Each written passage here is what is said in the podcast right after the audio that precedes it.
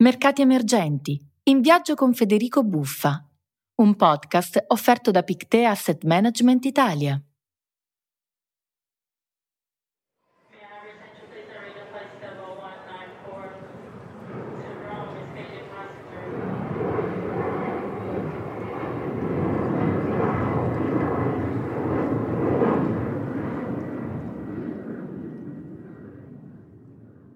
Ben ritrovato. Oggi voglio rivolgerti subito una domanda.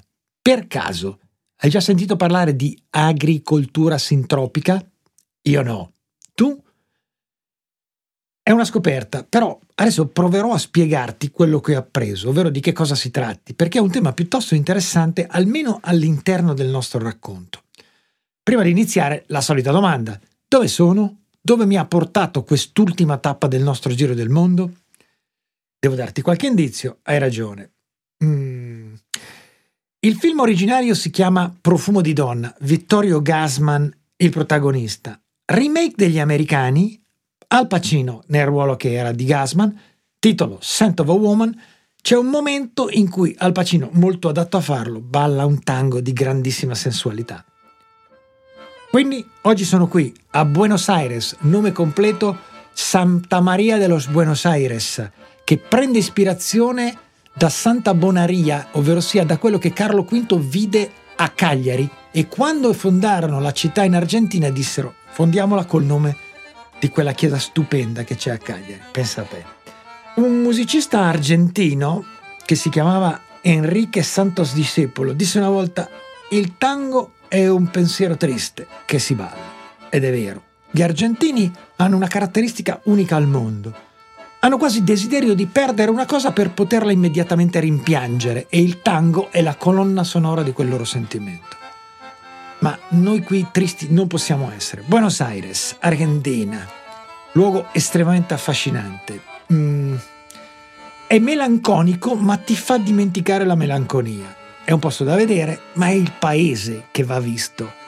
Se pensi di aver vissuto qualche volta nella tua vita in luoghi dove c'erano pochi altri esseri umani, allora l'Argentina ti prende per il bavero. Se tu provi a fare il pezzo che va da Salta a Mendoza in macchina, che è un viaggio che consiglierei a chiunque, senza bisogno neanche di colonna sonora perché ce n'è una del luogo, ti accorgi che puoi fare 30, 40, 100 chilometri senza vedere un'altra auto, quindi se per caso hai una pan, chiunque ti incontri ti deve aiutare per forza. Le caratteristiche dell'Argentina eh, sono tante, quindi puoi trovare per esempio le più estese saline del mondo, ma anche il ghiacciaio del Perito Moreno, poi le cascate dell'Iguazú che vengono condivise col Brasile, c'è tutto quello che vuoi, è un posto unico al mondo. Lo sapevi vero che gran parte della popolazione argentina moderna discende proprio da noi italiani? Pensa che gli argentini di origine italiana rappresentano il primo gruppo etnico di questo paese sono circa 25 milioni e quindi siamo oltre la metà della popolazione totale. Quindi almeno un avo italiano da qualche parte ce l'hanno. Ti voglio dire una cosa sull'Argentina. Devi pensare, ti faccio l'esempio con i calciatori. Non so, che ognuno che arrivava dall'Italia, più o meno quello che aveva addosso era anche le uniche cose che aveva portato da dove proveniva. E quindi i cambiasso piemontesi, per cercare di ricordare da dove venivano, piantano il nocciolo i Milito calabresi piantano la palma. I Battistutta, quattro T originarie, sono quelli che piantano l'abete o il larice. Volevano tutti ricostruire il mondo da cui provenivano perché volevano tenere almeno qualcosa di contatto con l'Italia. E questo è il loro modo di vivere. È il paese dove la cultura italiana è più radicata che non sia l'Italia. I cognomi sono diffusissimi. La nostra emigrazione è più o meno tra fine 800 e inizio del Novecento. Un lungo viaggio da Genova alla Boca. Tu lasci un futuro incerto in patria e vai a trovare qualche cosa lontanissimo. Hai presente il famoso mito dell'America, di molte canzoni popolari, di tante ballate, cioè l'America senza la A? L'emigrazione italiana si è diretta in pratica verso tutti gli angoli della Terra, perché siamo andati anche in Africa, in Asia, ma tendenzialmente siamo andati nelle Americhe, quella del nord e quella latina.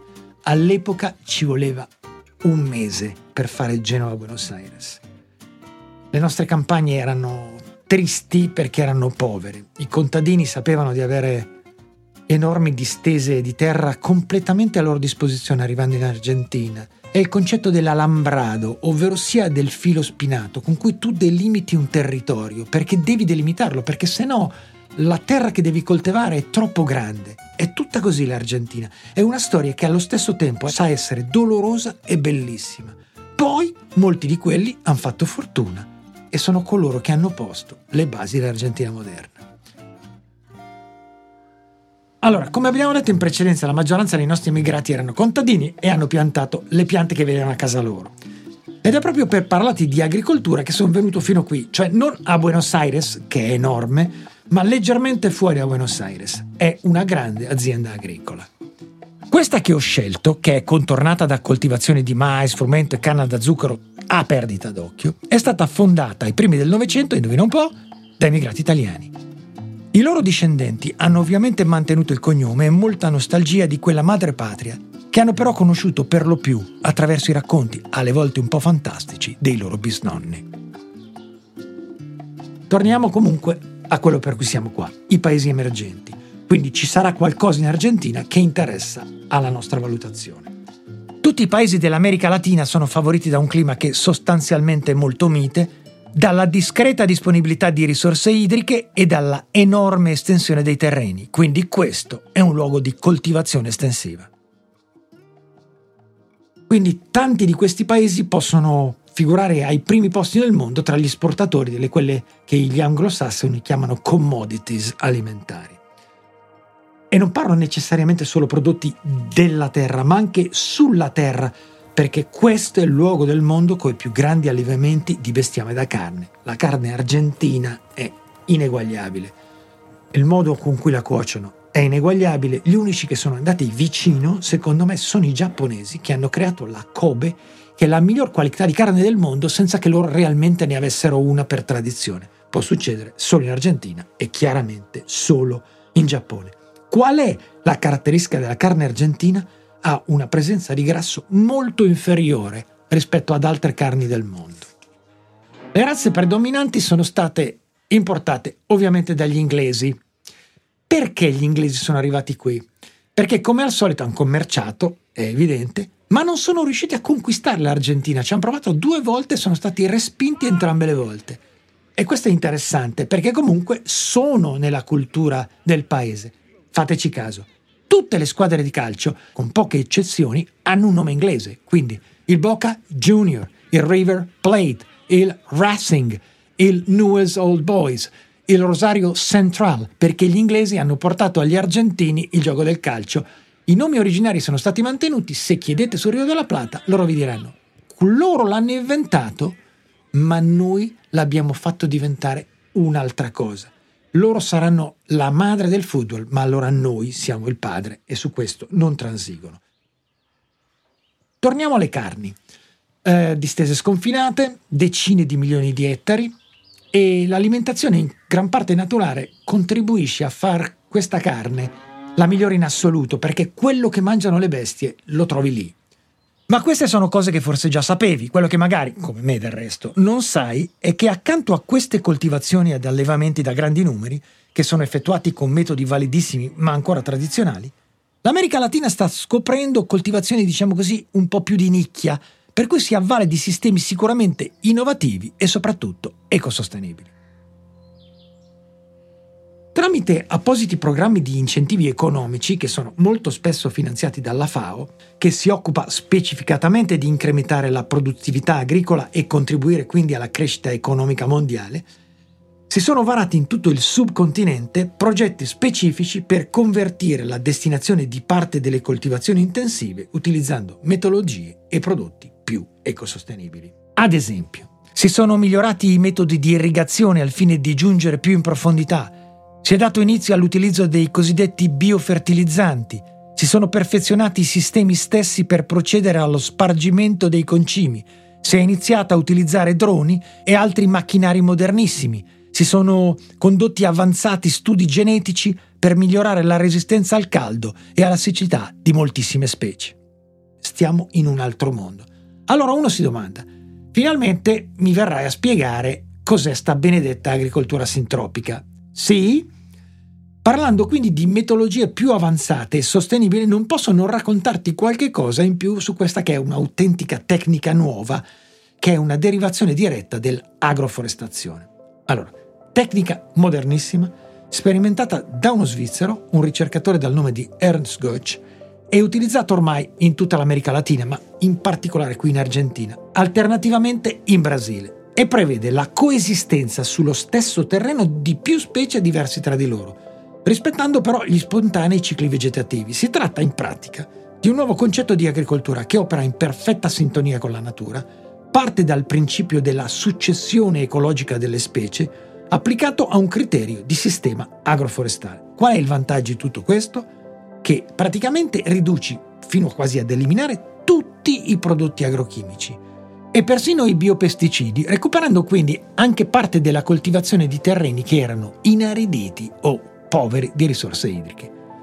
Tutto ciò ha permesso da una parte di ridare impulso accanto alle grandi aziende tradizionali anche alla cosiddetta agricoltura familiare, che era stata via via soppiantata dalle coltivazioni estensive, con i conseguenti miglioramenti nel reddito dei piccoli e medi coltivatori, dall'altra di sviluppare tutta una serie di prodotti a più alto valore aggiunto che fino a qualche anno fa erano praticamente sconosciuti a queste latitudini. Poi torniamo al mercato delle commodities, che è sicuramente estremamente interessante, ma ancora più interessante potrebbe essere quello delle primizie. Sai quanti dei prodotti più costosi che compaiono sulle tavole occidentali provengono dall'Argentina? O facciamo così, ampliamolo l'esempio, anche tutta questa parte di Sud America, la frutta, l'avocado, così Cile, Colombia, le verdure, Perù, soprattutto al Perù io direi i fagioli, i piselli, i carciofi, gli asparagi, Argentina, pompelmi, la quinoa delle altipiani andini va a ruba in Italia, è diventata di grande moda. Tornerei all'avocado perché è un superfood e in Sicilia hanno provato a coltivarlo, ma non viene come da loro, per motivi che sinceramente però non ti so spiegare. Sono prodotti magari alle volte di nicchia che vengono però esportati in tutto il mondo e che apportano tanta valuta pregiata in posti che ne hanno grande necessità. Per darti un'idea dell'importanza che l'allevamento, ma soprattutto l'agricoltura di queste regioni hanno nell'economia mondiale e in particolare nei rapporti con la nostra cara vecchia Europa, pensa agli scambi commerciali europei con la Russia, che sono più che altro dovuti alle forniture di gas, di cui si parla recentemente, e ammontano in totale a circa 70 miliardi. Sai qual è il valore degli scambi tra Europa e America Latina? 100 miliardi. E ovviamente sono in gran parte relativi proprio all'importazione delle commodities alimentari, quindi grano, carni e foraggio. Un paio di curiosità. In Colombia si è perfezionata una particolare tecnica di indurimento della canna del bambù che viene coltivato appositamente e che permette di utilizzare questo materiale non più solamente per la costruzione di mobili, andando così solamente a sostituire l'indirizzo nel legname, ma addirittura di ponti. Il ponte in bambù è trattato come una sorta di cemento vegetale. E poi, in Cile ci sono tante estensioni e tante coltivazioni di vite. I vitigni più coltivati sono lo Chardonnay, il Sauvignon, il Cabernet e il Merlot. A dire il vero, la storia dell'uva e del vino cileno non è di oggi, ma risale addirittura al XVI secolo, quando arrivarono gli spagnoli. E gli spagnoli portarono quelle che in gergo tecnico si chiamano le barbatelle e arrivano dalla Spagna. 1551 esisteva già un bel commercio tra l'uva tra Santiago e La Serena, che è un luogo andando verso l'Atacama. Poi arrivano gli ultimi anni del Cinquecento, grande sviluppo della coltivazione, i vigneti che provengono dalla Spagna passano per il Perù e per la prima volta vengono piantati a Santiago, quindi seguono il cosiddetto cammino dell'Inca, che è una cosa bellissima dal punto di vista umano. Ma alla fine del secolo scorso e dopo vicende piuttosto alterne, la viticoltura cilena si modernizza. Tini di fermentazione in acciaio, ovviamente quindi vuol dire che la temperatura è sempre estremamente controllata, poi botticelle di rovere, che sono quelle che nel gergo tecnico vengono chiamate barrique, e che sostituiscono quelle precedenti che per lo più erano in faggio. Quindi, i vini prodotti da queste parti, come quelli del Sudafrica, della Napa Valley, quindi California, diciamo che fanno concorrenza ai prodotti, diciamo, nostri, francesi, diciamo la tradizionale cultura del vino europea. E questa è una curiosità che riguarda soprattutto il fatto che siamo nell'altro emisfero, quello australe. E i mesi, ovviamente, per quello che riguarda la vendemmia, sono l'opposto. Il nostro settembre per loro è marzo e viceversa. E quindi siamo tra febbraio, aprile e maggio. Beh, devo dirti qualche cosa sul vino di queste popolazioni, perché se tu vai lì, ti rendi conto che lo stesso vitigno genera risultati diversi. Una volta ho visto piantare delle barbatelle che in un luogo aridissimo stavano rendendo in maniera sorprendente. Come dire, la vite da quelle parti va curata di più, ma rende in maniera straordinaria anche perché non è mai stata attaccata da quei piccoli insetti che la vite la distruggono. Il che significa che esiste una sorta di cultura pristina che non è mai stata toccata. E il vino argentino e il vino cileno, a mio modo di vedere, cambiano la prospettiva futura del vino. E fidati, eh, se bevi un, un catena sapata in Argentina o se bevi un Montes in Cile, ti accorgi che ci sono profumi che da noi non sono così completi e questo è estremamente attraente. Allora, per oggi dovrebbe essere tutto. Il giro del mondo dovrebbe terminare qui i mercati emergenti che potevamo esaminare li abbiamo esaminati. Vorrei bere proprio quello che mm, mi ha attratto in questa dissertazione. Quindi più o meno un catena sapata, sia uno Chardonnay che un Malbec, che è un vino bordolese che ha funzionato spaventosamente bene dalle loro parti. Ma già che ci siamo, devo tirare dentro anche un cileno. Un cileno, un cileno, un cileno, è morto da poco, è un eccezionale scrittore, Luis Sepulveda. Viaggiare è un modo di vivere con intensità, una medicina per lo spirito, una ricerca di comprensione e complicità. A presto!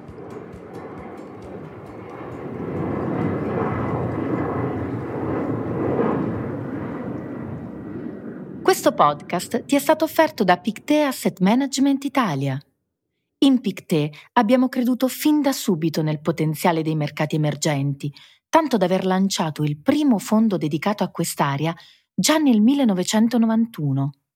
Per chi come noi vuole anticipare il cambiamento e guardare al futuro, i mercati emergenti, ancora poco presenti nei portafogli globali, spesso a causa di pregiudizi ed erronee percezioni, rappresentano un'importante fonte di innovazione e un'area ricca di opportunità e storie da scoprire.